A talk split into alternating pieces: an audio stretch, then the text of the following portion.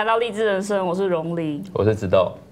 呃，强哥，你说你写《沉默破例》这本书被马总统退稿两次，是因为陈水扁，是因为什么原因？哦，也 正确来说，被退稿无数次，但有两次是为了陈水扁啊，所以因为陈水扁被退稿哈。那当然比较特别是，我需要反问，呃，就是荣林跟直斗哈。马总统跟陈水扁是两个不同政党坐标的人，对，尤其在那个时候，嗯，在那个时候哈。那你觉得马总统？呃，对陈水扁的印象是什么？他会不会讨厌陈水扁？依照我们刚刚入伍，他可能没有太多评价。但是对于事来讲，因为那个时候大家都说他贪污嘛，对对对对对，所以他可能对这件事情他是有点不喜欢贪污这件事。那对陈水扁他的政绩什么的，可能不知道这样。是哈，对。那你觉得呢？我觉得马总统这个人是对事不对人，所以他会就是关注他的政绩。对对。我刚刚非常特别，在呃公开的场合，当然他也批评过陈水扁，不可能不批评，因为在选总统会的。嗯。可是，在私下的场合，我还真没听过他批评过陈水扁。他在我在私下的场合，他对陈水扁还赞美过好几次。真的。而其中就跟我这本《沉默的魄力》有关系，所以跟大家想象可能不太一样啊。刚刚讲那《沉默的魄力》这本书，上集在讲到，其实写真的是真的是很辛苦。现在回头想，都觉得有点哦天哪，我怎么会受得了这种事情？怎么可能做得到？再来一次，好，再来一次就杀了我吧。后来真的，后来他马英九又要再出一本书，他们又在说要不要找我写，我说拜托饶了我吧。我说我真的没办法，我说我已经被他拒绝，对，被他折腾死。我说帮他写书是一件很痛苦的事情啊。好了，那为什么？因为陈水扁被退稿，那个也是让我觉得很感动的事情啊。就是我在帮马总统准备他的一个政绩的稿子的时候，哈，那当然，呃，就谈他台北市长里面很多的，包括那个内湖那个南港哈，内科南软嘛，哈，然后也包括捷运的建设哈，然后包括呃污水下水道哈，然后印象很深刻，就是有两篇稿子被他退了，哪两篇？就是。谈到那个污水下水道的接管率，嗯，那他就讲说他在任内的时候，他就从大概百分之四十的接管率增加到百分之八十左右的接管率，哈，那这个对整个的台北市的一个随着污水的一个处理系统跟卫生环境，哈，会造成非常大的变革性的影响，好，可能各位已经，如果各位有去国外一些可能比较开发中的国家的话。我不知道你们走在街上，你会闻到一股有点像那种肥皂水的味道，一种那种感觉，一种一种一种特殊的一种算是臭味，在街道上，微微的臭味，对，微微的臭味哈，那个其实就是没有做污水下水道的接管造成的。那台北以前也是有这个味道的。但是你当然污水下水道做好以后，那个味道就会消失。好，它其实就是没有处理的污水，在你的一般的那种沟渠里面，对，在在流动的时候，它会散发出的那个那个味道。好，所以呃，你如果到有一些国家那个污水下水道没有很普及的地方的话，就会有这个味道。当然，现在台北就不会有这个味道，因为那个越来越那个接管率越来越高嘛。哈。所以当他做这件事，那当时其实污水下水道是一个看不见的建设，对，所以一般的人会觉得说做这个你你人家不知道嘛，所以等于是一个有点做白工嘛，大家喜欢看那种表面上的建设。啊，所以他花了很多心力在做污水下水道，所以我就把这篇文章写给他看，他写来看以后，他跟我讲说他我说我漏写一块，我说哪一块？他说你写污水下水道，你一定要提沉水扁。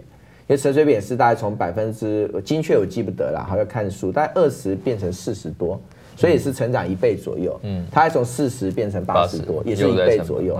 他说：“可是他说你要知道陈水扁那一个很重要，因为那是算是比较前面的。他那个污水下水道很多东西越前面的工程要去启动，其实是比较困难的。所以等于是他是在陈水扁做了一个前期的污水下水道的一个建设的基础之上。”再去延展的做出了污水下水道的普及的建设，所以他说这个你必须要给那个陈水扁一个 credit，就给他一个公道，所以因为这是他的建设是一个延续性的哈。那这是第一次被第一个被其中一个被退稿，不是第一次哈。那另外一个因为陈水扁被被退稿，就是因为他的那个呃勒社费随带征收，嗯，好，随袋征收。那知道那个政策在当时其实是一个。